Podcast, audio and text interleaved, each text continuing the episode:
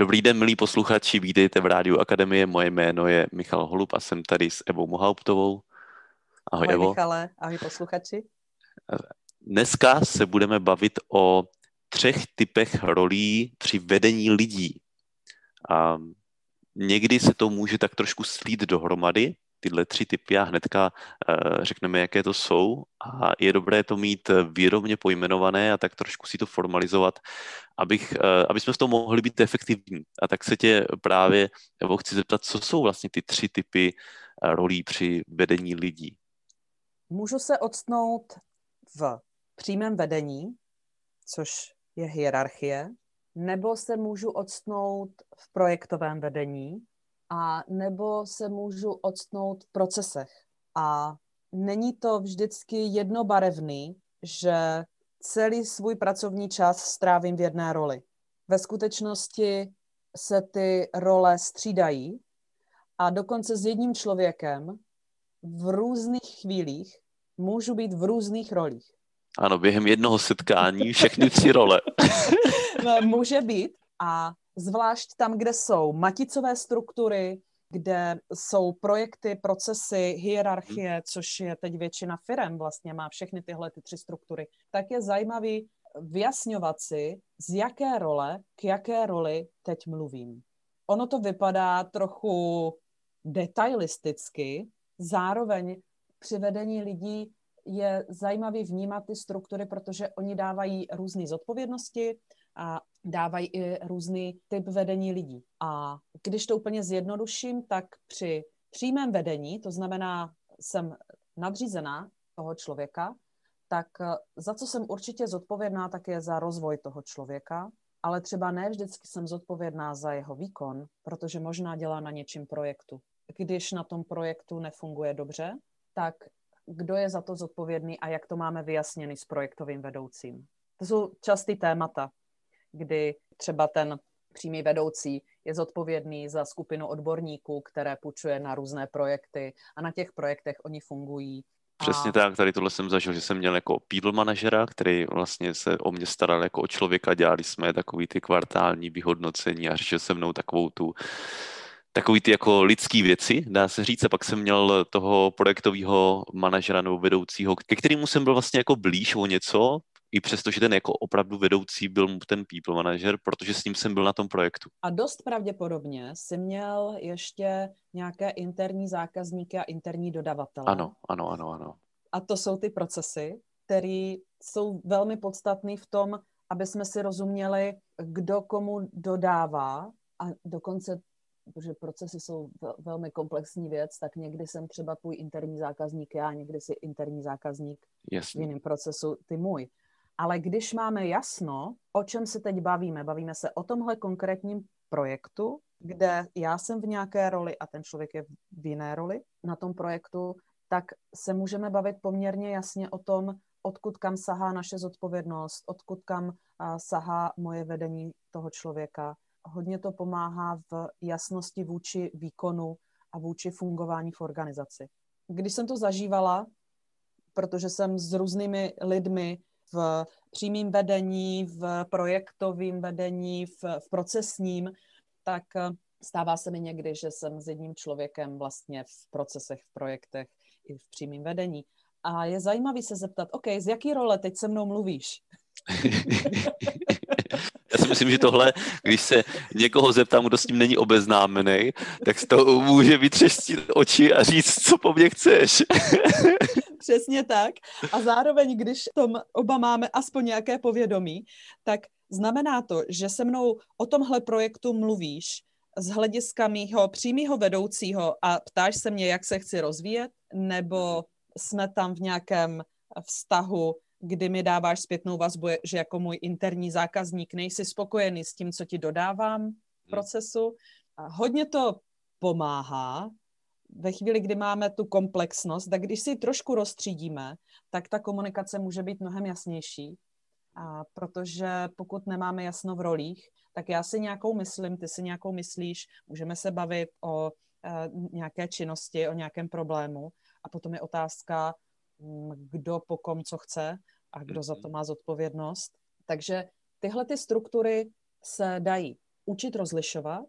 Dokonce každá má svoje koučovací otázky, když chceme usnadnit komunikaci mezi sebou, tak jakým způsobem vlastně si můžeme klást otázky a vzájemně se v tom podpořit, aby jsme si rozuměli.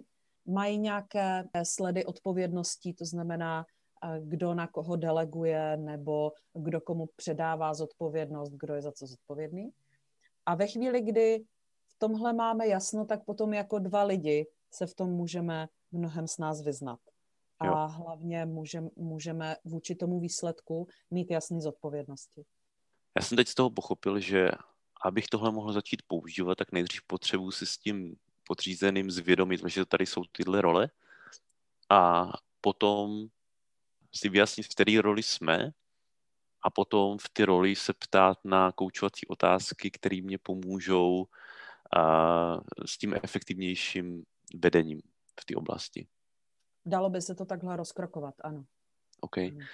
A teď vím, že vždycky otázky jsou to, co jako lidi zajímají, protože to je strašně konkrétní, že je to něco, co můžu jako použít. A tak kdybys mohla třeba z každé oblasti 1-2 otázky, takový jako těžko říct, jestli je nějaká nejdůležitější, ale prostě něco, co tě jako tak jako napadá, že se často používá, je to užitečný. Tak třeba otázka, z jaký role, jaký mluvíme. Bavíme se teď o procesu projektu anebo o organizaci, hierarchii. Třeba i kdo tenhle projekt vede, kdo je zadavatel projektu, kdo je tady interní zákazník koho, pro koho dělám, komu skládám účty, kdo mi říká, jak má vypadat výsledek, parametry úspěchu. Jo. No. A je fajn vnímat, že vlastně v každé ty struktuře to může být někdo jiný. A největší mazec je, když nevím. No. Já jsem si vzpomněl na nějaký situace z historie, kde vlastně to nebylo úplně zřejmé, ale nikdo to nepojmenoval. A to, kde je to velmi často poměrně srozumitelný, tak je třeba, když je projektový vedení, když IT funguje, tak velmi často tyhle role má nadefinovaný. Ale každá organizace má hierarchii, každá organizace má procesy a jsem přesvědčená, že každá organizace má určitý celky, které by se daly nazvat projektem a když by se nazvali projektem, takže by to udělalo dost jasno. Kdo je za to zodpovědný, kdo to vede, kdo to zadá a tak. A ve chvíli, kdy v tom není jasno, tak moje zkušenost je, že tohle jsou vlastně nějaké jako strukturální přemýšlení v tom systému, ale když v tom nemáme jasno, tak se to promítá do lidských vztahů.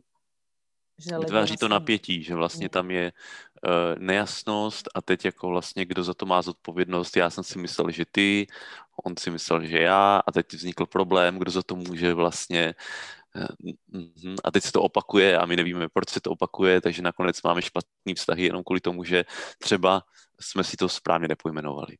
Přesně tak. A třeba jenom kouzlo, když interní zákazník se uzná, jakože je interní zákazník, a začne mluvit se svým dodavatelem jako s interním dodavatelem, tak si můžou začít vyjasňovat, co já od tebe potřebuju a co já zase jako dodavatel potřebuju, abych ti to mohl dodat. A to je krásný rozhovor, který když se odehrává s vědomím, že spolu mluví tyhle ty role, tak to může krásně zprůchodňovat procesy a rozhraní. Teď jsem si vzpomněl na Tomáše Baťu, který to má ve svých knížkách, jak jednotlivý oddělení si účtovali. No, ono, vlastně ta myšlenka je jednoduchá. To, co je důležité, tak v tom umět vést lidi, umět si klást otázky a orientovat se, v jaký situaci teď jsme, v jaký roli jsem, a určitou jako pružnost, protože představ si, že na jedné poradě si přešlapuješ z různých rolí do různých rolí, protože se ti tam střídají, tak jenom potřebuju teď vědět, kdo to vede. Kde jsme? Co tady děláme? Jo, hezky. Já si myslím, že tohle byl takový velmi hezký úvod do téhle problematiky, která se určitě dál rozvětvuje v kurzu manažer koučem. přesně tak, manažer koučem, kde se v těchto strukturách jednak orientujeme a jednak je tam i výbava dovednostní, jak vést lidi v těchto strukturách a ještě k tomu koučovacím přístupem, to znamená, aby přebírali zodpovědnost, aby v tom byli co nejvíc samostatní. To je moc hezký, tak jo, děkuju a zase někdy příště v podcastu. Děkuju, Michale, mějte se pěkně. Mějte se pěkně.